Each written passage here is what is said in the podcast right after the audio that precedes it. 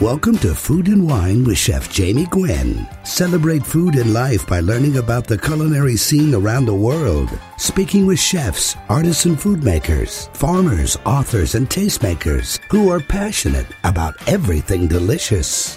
A very good Sunday to you, food lovers. Chef Jamie Gwen in your radio. It's my goal to satiate your appetite. And every Sunday, you'll find nationally recognized celebrity chefs, food artisans, authors, experts, and visionaries who love food, travel, and living the best life, all here. Every food topic is on the table on this show with recipe inspiration, party planning, wine pairings, cooking techniques, and much more shared all throughout the hour. So if you love to cook or love to eat, I hope you'll stay tuned because it is my goal to fill your plate. I am always serving up seconds at chef jamie dot com, and I hope that you'll join me on Facebook, Twitter, and Instagram at Chef Jamie Gwen. So let's get to eating, shall we? On this show, I share simple tricks that will change the way you cook. And to welcome in fall, I thought I would share a masterclass in how to make spaghetti carbonara. Traditional spaghetti alla carbonara is divinely indulgent, don't you think? And it's the perfect fall weather comfort food. It's an Italian pasta dish that was originally based on eggs, Pecorino Romano, and guanciale. And guanciale is, of course, that Italian cured meat that is getting lots of attention today, widely available.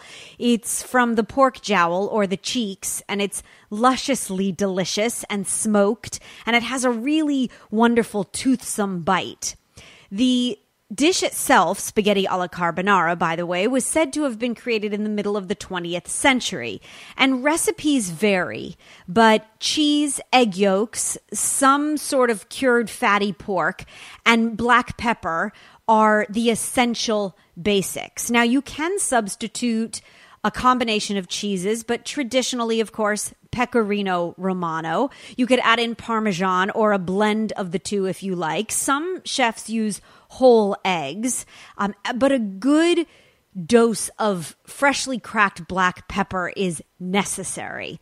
And the pork, no matter which you choose, could be guanciale or applewood smoked bacon, or even you could throw a spin here and use pancetta or even serrano for a Spanish twist if you like. The meat is always cooked until crisp, and then the hot pasta is added to the pan to finish the cooking. And it cooks the eggs and the cheese with the butter and olive oil in a way away from the heat that avoids making scrambled eggs with noodles, but rather this creamy, luscious, delicious sauce. And it's really simple to prepare, so it's a great go-to weeknight meal, and certainly one that will comfort or feed your soul.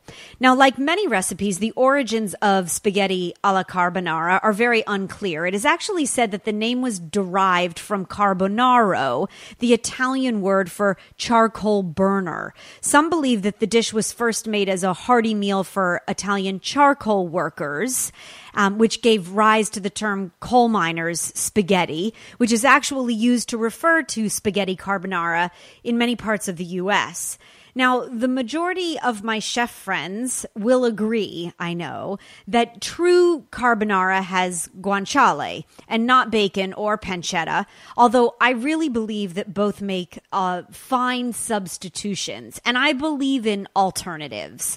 I think that you should add in what you like and make it signature to you. Some say cream has a place in carbonara. Uh, for that, I disagree. I'm all for indulgence, but if the dish is made properly, spaghetti carbonara doesn't need the cream. Now, to be a nonconformist, I love to add a twist, and you know that about me if you've listened to this show for some time, and for that, I thank you. I like to add caramelized onions to my spaghetti carbonara.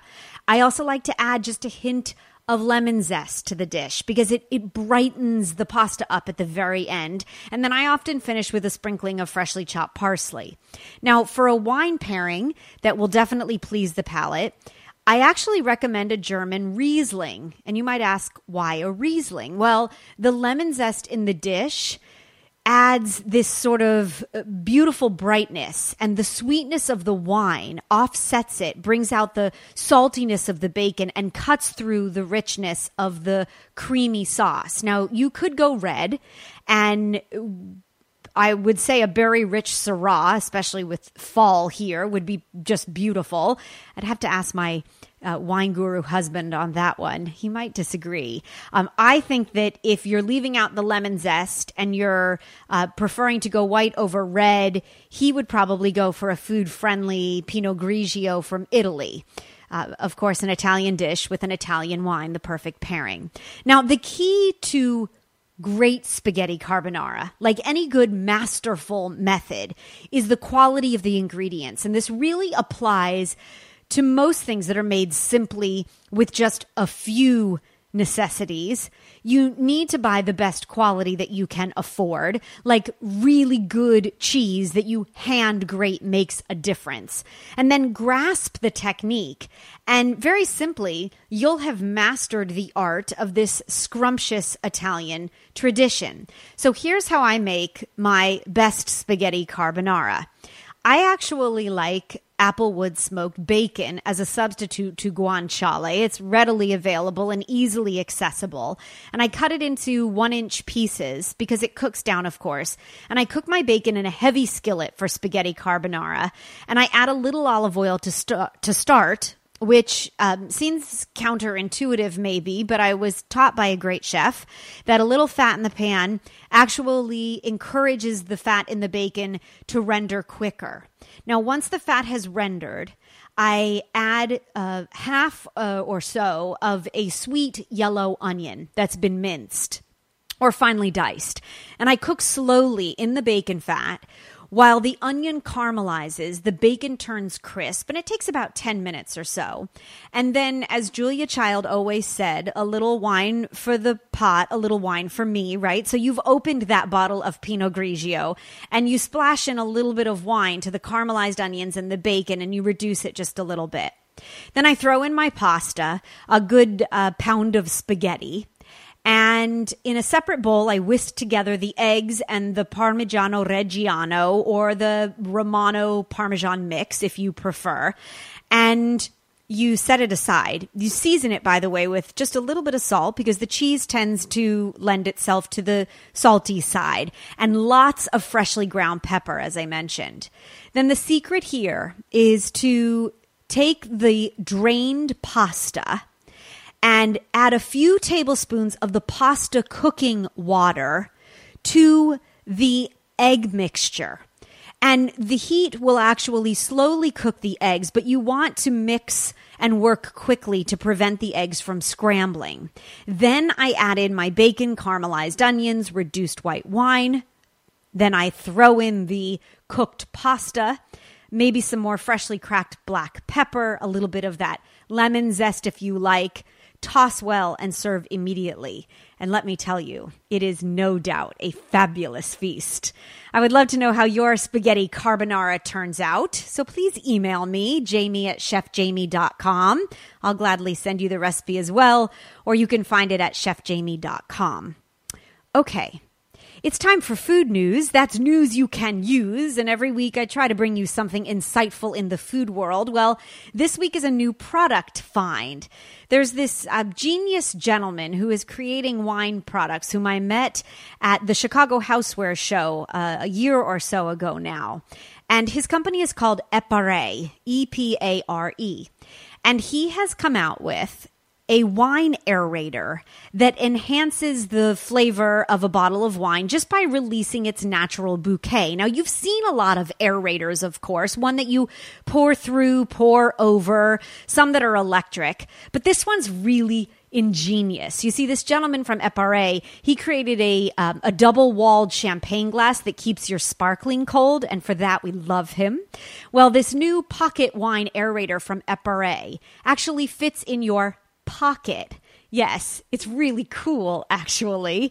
And unlike a traditional decanter, which takes, you know, often a lot of time to make an effect, in just fifteen seconds, you can aerate your glass of wine. It has three different settings so that you can customize it: white, uh, white wine, red wine, and port. And it does. It fits into your jacket pocket or your purse, so you can take it on the go uh, to just about anywhere, and you can be a wine hero. And for that, that is food news that you can use, right? You can learn more online. It, it is the Epare, E P A R E, Pocket Wine Aerator. And please don't touch your dial, because there's lots more delicious conversation coming up. We are dishing up next with the woman that spiralizes everything. Yes, she is Ali Maffucci, and you are about to get inspiralized. Plus, we're dishing on the rye revolution with the rye baker, Stanley Ginsberg. And before the end of the hour, we're talking tailgating for the start of football season. Dana Falk will be here. I'm Chef Jamie Gwen in your radio, and I love to share my passion for food. Please stay tuned. There's more of it right after this.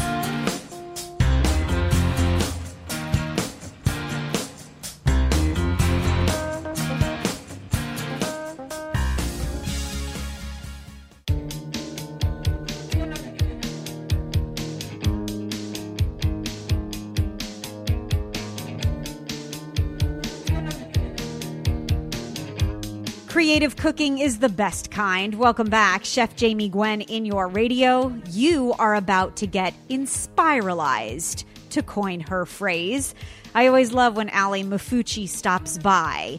She is a New York Times best-selling author two times in a row now, because the spiralizer, the kitchen tool that turns your fruit and vegetables into noodles, has no doubt revolutionized our cooking. It has helped home cooks everywhere turn high-carb dishes into clean, nutritious meals, and we have Ali to thank.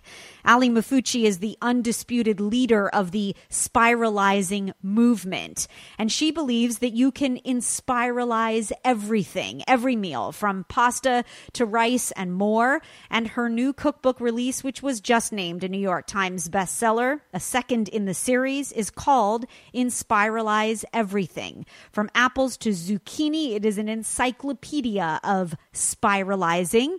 And with fall here, we are no doubt elevating your spiralizing. I am so glad to have you back, Ali. Hi there. Hi. Thank you so much for having me back on the show. Yeah, congratulations. This was a very highly anticipated follow-up cookbook, um, and I-, I think you did a beautiful job. Uh, thank you very much. I'm always challenged with the task of developing more spiralized recipes, and um, it's very exciting to think of new and inventive ways to use the spiralizer. So I'm happy to have released this book, and so even happier that it became another bestseller. Yeah, congratulations. Um, go to the uh, back to the basics for just a moment. I know you have an Inspiralizer, which you offer. It's your Spiralizer.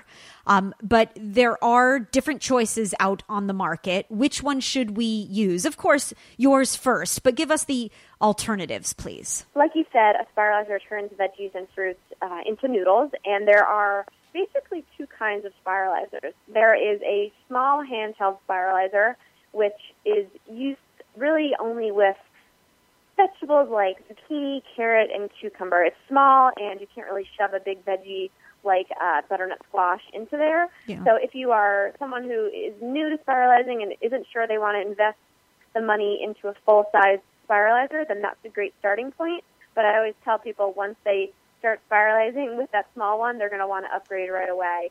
Um, and speaking of upgrading, the countertop spiralizers is the next step up. So from we have handheld and then countertop. And my spiralizer, which is called the Inspiralizer, is a countertop spiralizer. And that those types of spiralizers allow you to spiralize all types of vegetables and fruits. And especially the harder veggies like the butternut squash we're about to talk about, the sweet potatoes, the celeriac. You can use a handheld spiralizer for the softer vegetables and fruits, right? But you need a um, a good strong spiralizer for the, I would say, fall, you know, more winter focused seasonal items. Yes, exactly. So those those root veggies that you get in the fall time that are so great, like those, like we said, the butternut squash and the sweet potato and the celery root, you need really good firm leverage. So the countertop spiralizers offer more of that leverage, because the handheld ones, you're actually cranking the actual vegetable yourself, and it can be really taxing on your wrist if you try to do anything beyond a soft veggie like a zucchini. Yeah, really smart point. Okay, so we take a beautiful green apple and we attach it to our countertop spiralizer because you have wonderful recipes. And I love the idea of spiralizing an apple as a cocktail garnish like your ginger pear and apple sangria. Yes, thank you. I'm a big fan of sangria, and I think that spiralizing can be incorporated into every aspect of your eating schedule, including cocktails, which is one of my favorites. It's a very sweet photo. Congratulations on your recent wedding. Thank you. I love that the hubby is holding the glass. Um, okay, let's talk butternut squash for a minute, because every recipe I want to make, I want to make butternut squash ravioli with sage and toasted pine nuts. I want to make uh, pear, pomegranate, and roast turkey salad at Thanksgiving with the leftovers. And I love the bu- the vibrancy of the color. Yes, butternut squash has just such, it's such a versatile spiralized veggie, and I I love its inherent sweetness. So when you especially roast the butternut squash noodles, they become sweet, and they just, their flavor really is more robust. And mm. because, of course, butternut squash is very popular in the fall and winter, I knew I had to make a healthy Thanksgiving leftover recipe. So that pear, pomegranate, and roast turkey salad is just one of those perfect throw-together meals that you can enjoy with your family while nice. keeping it healthy. Really smart. Do you eat any carbs? Uh, I do, and I mean, vegetables have carbs in them, but um, I, to be honest, I since I started Inspiralize, my blog, and I've written these cookbooks, I've never cooked pasta or real rice at home. Everything has been spiralized. When I go out mm. to restaurants, and I talk about this in my book, when I go to restaurants, of course, I order real spaghetti and real pasta and raviolis and all of that good stuff, because I consider it my market research. Well, of course, right. I call that research and development as well. It's a great excuse. But yes. I think it's amazing that your movement has taken off as it has. And I really appreciate that you're introducing new ideas, very specifically celeriac. I grew up, my mom put celery root in good old-fashioned uh, Jewish chicken soup. And celery root was really not more than that to me. Then I started making a celery root salad as a garnish, like to a traditional crab cake. And I started realizing the beauty of celeriac. I never thought to put it in my spiralizer, though. Yes, actually, celeriac is one of the easiest veggies to spiralize after you peel it. I mean, I think people can get a little intimidated by it because it does have like a knobby, hairy, extra skin on, on the funky, outside. It's funky, yes. It is, but then it's honestly really easy to spiralize, and it comes in the perfect size to spiralize, the medium to large size veggie. Um, one of my, again, favorite recipes, I'm sure I'm going to say that a lot, um, is my celeriac spaghetti with vegetarian meatballs. I mean, the meatballs are so delicious. They have the perfect consistency. They're soft on the inside, and they get a little crispy on the outside, but they're made of, you know, real whole vegetable ingredients. And this, mm. I'm saying this, when you look at the photo in the book and you taste it, you will not realize that you're eating spiralized vegetables. You'll think it's actual spaghetti. Fabulous. And then leave us with your best sweet potato in spiralized inspiration, please. My best sweet potato. Oh, my gosh. Sweet potatoes are my favorite vegetables to spiralize during the fall and winter time. They just have that great sweetness. And they're just, honestly, they're readily, they're readily available all year long. Um, I would say my favorite one, it's hard to say. I love, I'm not a big meat eater, but when I have meat, I want it to be really decadent. And mm. I would say my braised short ribs over sweet potato pasta. It's mm. a few simple ingredients. It's just, it creates the perfectly cooked short ribs, and they're just, they fall right off the bone. They're so delicious. And the sweet potatoes with their sweetness just complement it so nicely. And again, it doesn't take too many ingredients. It's just a slow cooked meal that is, you know, great for entertaining. It's great for date night. I really love that one. I'd love to come for dinner. Thank you. You're well, you're more than welcome. You have an open invitation. Well, thank you. I certainly appreciate that. She is revolutionizing healthy cooking with her second in a row New York Times best-selling cookbook just released called Inspiralize Everything. For that gadget in the kitchen, the spiralizer that you love, from the creator of the wildly popular blog and the author of the runaway best-selling cookbook Inspiralize, there is a new release, and you don't want to miss it. Once again, Inspiralize Everything is written by Ali Maffucci, and you can follow her spiralized adventures uh, uh, at Inspiralized on Facebook, Twitter, Instagram, and more. And then you can learn more about the book release and how to get it at Inspiralized dot com. Once again, congratulations, Ali. You're welcome here anytime as you come up with new ideas to Inspiralize everything. Thank you so much for having me on the show again, and I mm-hmm. hope to come back with another bestseller next year. Yes, we'll plan for it for sure. As the delicious conversation continues, the best cooks listen here. Chef Jamie Gwen in your radio. We'll be right back.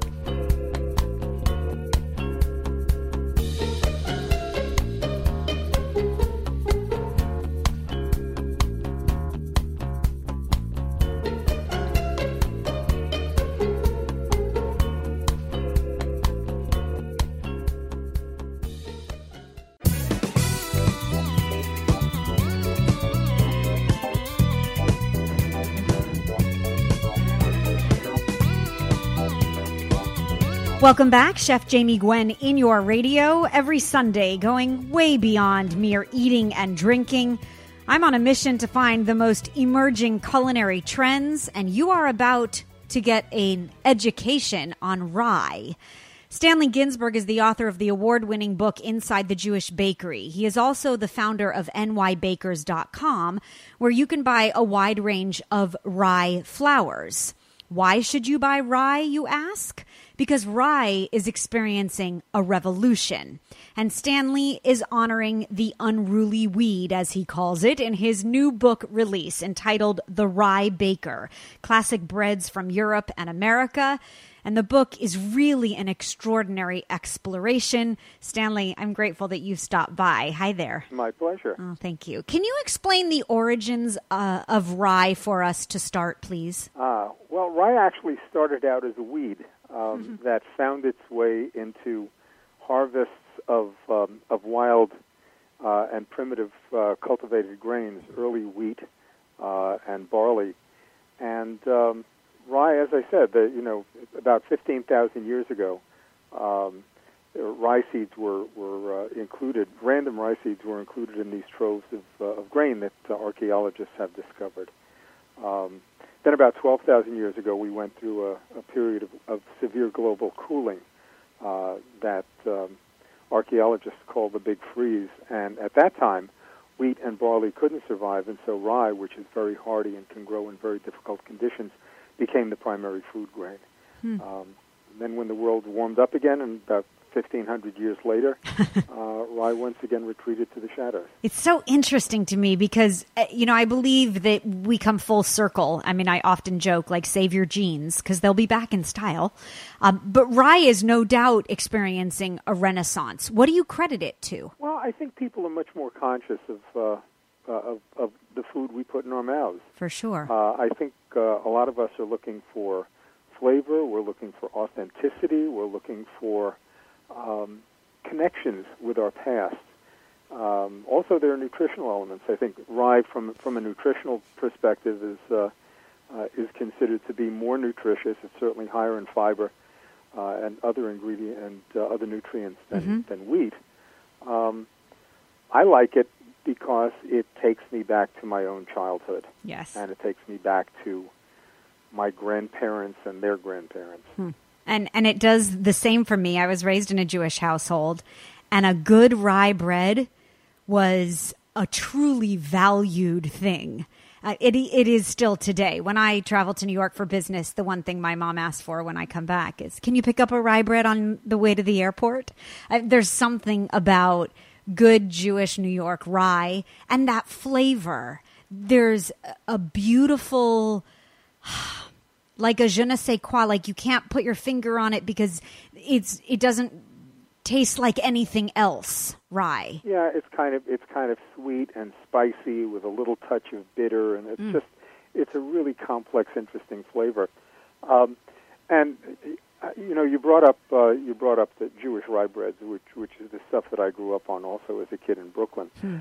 Um, and it was actually while I was researching Inside the Jewish Bakery that uh, I, I got into those rye breads, of course. But more importantly, I, I found uh, accounts, memoirs, and various other things of, of the breads that the the Jewish immigrants brought over from Europe Um, that had disappeared from the bakeries by the time I was a kid in the forties and fifties. Mm. And so I started doing research, and I discovered just this this, this incredible world um, of breads that are, are you know widely known and, and considered a very important part of the diet all throughout Europe, but have largely been forgotten in the United States except for, for ethnic enclaves uh, of Eastern Europeans, Germans and Poles and Russians and so forth. Sure. And it was, you know, and so the, the Jewish rye breads and the pumpernickels, um, really for me, um, when I did Inside the Jewish Bakery, were an end point, but they became a starting point, and uh, sort of like Dorothy and the Wizard of Oz, I opened up the door, and lo and behold, I was no longer in Brooklyn. Of course. And, and it makes me think of, it makes me salivate more accurately for a corned beef sandwich on rye. Yes. With Russian dressing and creamy coleslaw and yes. a, a good new pickle right alongside. Yes, it is a rye revolution, and we'll talk more with Stanley Ginsberg, the Rye Baker, right after this.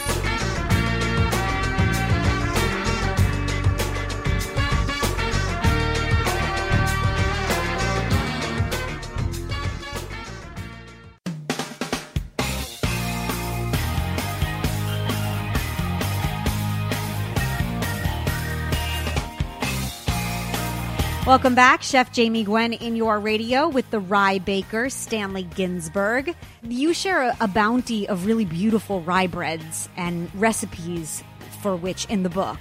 And I'd love for you to give us some tips, some guidelines, because when baking and baking bread specifically, you can use a multitude of flours. But how does using rye separate itself from those that we're more savvy to using? Oh, chemically, rye is, is completely different from wheat.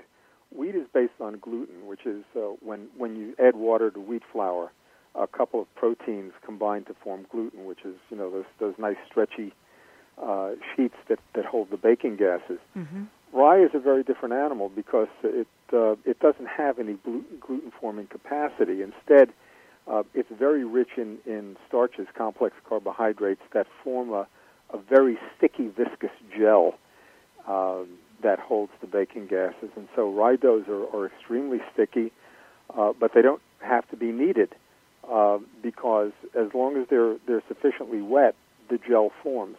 Hmm. Um, the other thing I would say is that rye is uh, rye doughs are also very susceptible to uh, uh, to degradation because of uh, of enzymes called amylases that uh, that ex- that are present in the flour, and the amylase enzymes Uh, break down the complex carbohydrates, and so if you if you let a rye dough sit for too long, uh, it will deteriorate and it won't hold the gases. However, hmm. um, acid, the presence of acid, um, inhibits the, the action of the enzymes, which is why so many rye breads are based on sourdough. And that leads me to, because the book was an incredible education for me, your insights, uh, because I always love to learn, taught me something new. Is it best to consider, if we want to master rye bread, that we should build a rye sour culture as you teach us?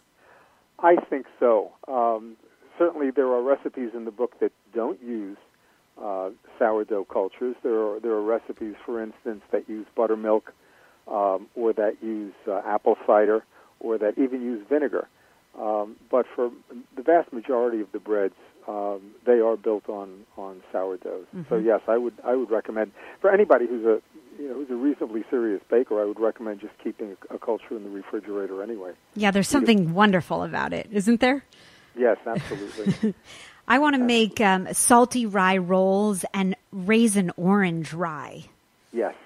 Oh yes. Yeah. So using that sour culture, the raisin orange rye stems from Russia, which I have family roots in, and just that combination of flavor. I, I really love the flavor of rye, so reading through your recipes makes me hungry. Good. um, Good. What else can you do with rye bread?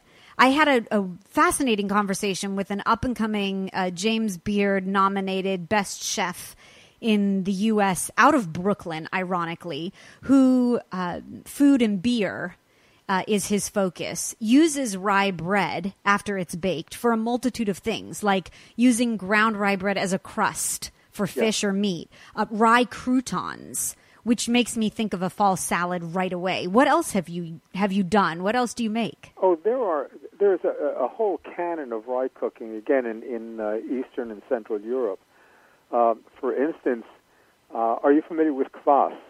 No, tell it is, us. It is a it is a fermented beverage that is made out of stale rye bread, and huh. I've made it. I you know when I have stale rye bread, sometimes I'll just throw it in uh, in with water uh, and sugar, boil the thing, add some raisins, add some yeast, let it ferment for a couple of days, and I've got a nice fizzy, mildly alcoholic drink that is extremely common throughout uh, uh, Russia and Eastern Europe.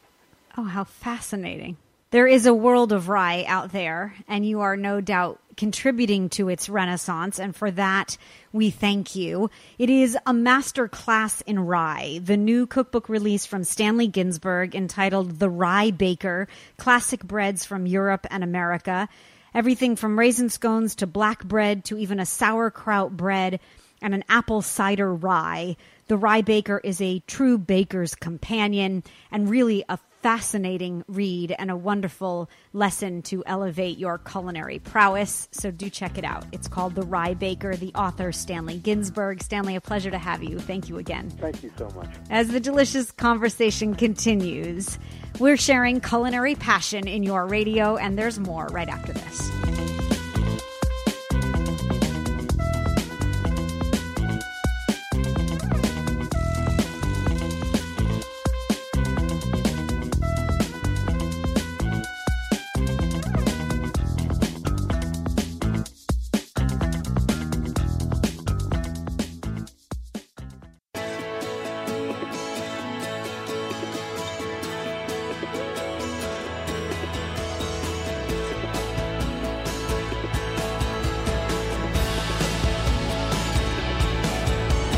Welcome back, Chef Jamie Gwen in your radio, and may the best team win. As football season kicks off, there is crazy football fun planned and, of course, a tailgating menu to pour over. But no matter whether your team wins or loses, Dana Falk says that you can still guarantee great food and drink. Dana is the daughter of legendary sports agent David Falk. She grew up around professional athletes, and she plans a pretty fantastic parking lot party. The recipes are all compiled in her first cookbook release entitled The Hungry Fan's Game Day Cookbook, and Dana is here to plan your game day party. Welcome back. Hi, Dana. Hi there. Thanks for having me back. I yes, appreciate it. Of course. Okay, tell us about the trends for the two thousand sixteen tailgating season, please, because football is off to a good start. Well, there's there's a couple things that I've seen, one of which makes me very, very happy for the collective waistlines of this country. Yes. Um, people genuinely seem to be more and more interested in eating healthier, and that even includes game day, which you know, typically game day for me is sort of my cheat day, but you know, football is played at least four days a week. So if you're spectating or fangating, as I like to say, that's a lot of cheat days. That's, that's more than half the week. That's so true. Very happy to see that people are are getting more and more interested in not just what they're eating, but the quality of the food that they're putting into their mouth, um, which actually can make a huge difference. And sort of like on the total flip side, I've also seen probably with the popularity of Instagram and you know, some of the, um, like, BuzzFeed and some of the fun videos that they do, people are really interested in sort of, like, the outrageous, the big, you know, quintuple, you know, stacked burgers or, like, even, like, twenty patties where there's no way, in, like, there's literally no way in reality that anybody could actually bite into any one of these sandwiches, but they make them, and then they photograph them, and then they post them, hmm. and and so that's, yeah, I guess it's pretty cool. I mean, I, like, I share pictures like that, too, but Um, I don't actually, you know, serve burgers that are taller than I am. I like the idea that you plan a party no matter where you are, albeit you do tell us in your tailgating tips that the early bird does get the best location when it comes to yeah. tailgating at the game itself. Um, but you're always celebrating both teams.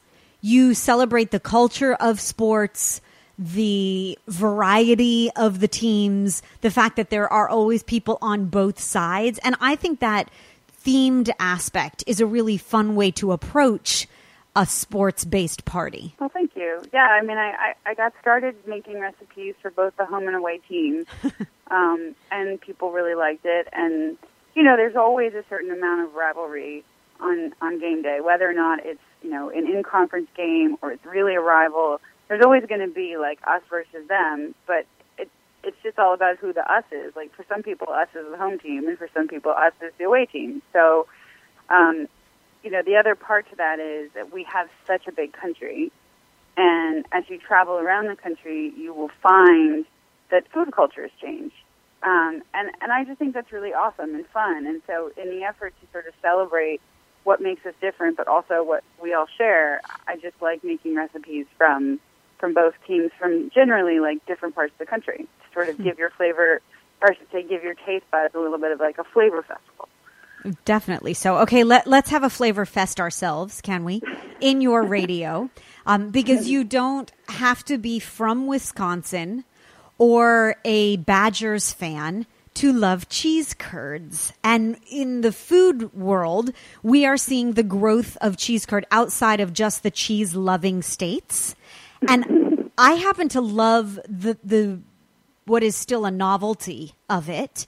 And you make a Wisconsin-style fried cheese curd as sort of the um, throwback version of a mozzarella stick, right? Right. The recipes are terrific, Dana. Congratulations. I know it's your first cookbook release. I know you are a diehard fan, and there are so many hungry fans that are um, following suit. And so I'm delighted that you were here to share The Hungry Fan's Game Day Cookbook, just released, featuring all of Dana's fan-gating tips. There's planning menus and uh, snack packing and some of the top stadium eats across the country, along with some team trivia and Dana's memories of growing up on the sidelines as well. So do check it out. The Hungry Fan's Game Day Cookbook is available now. It's an all-access pass to the ultimate game day experience, and you can follow Dana's fan-gating escapades at hungry fan dot com. Dana, I'll talk to you soon. May your team win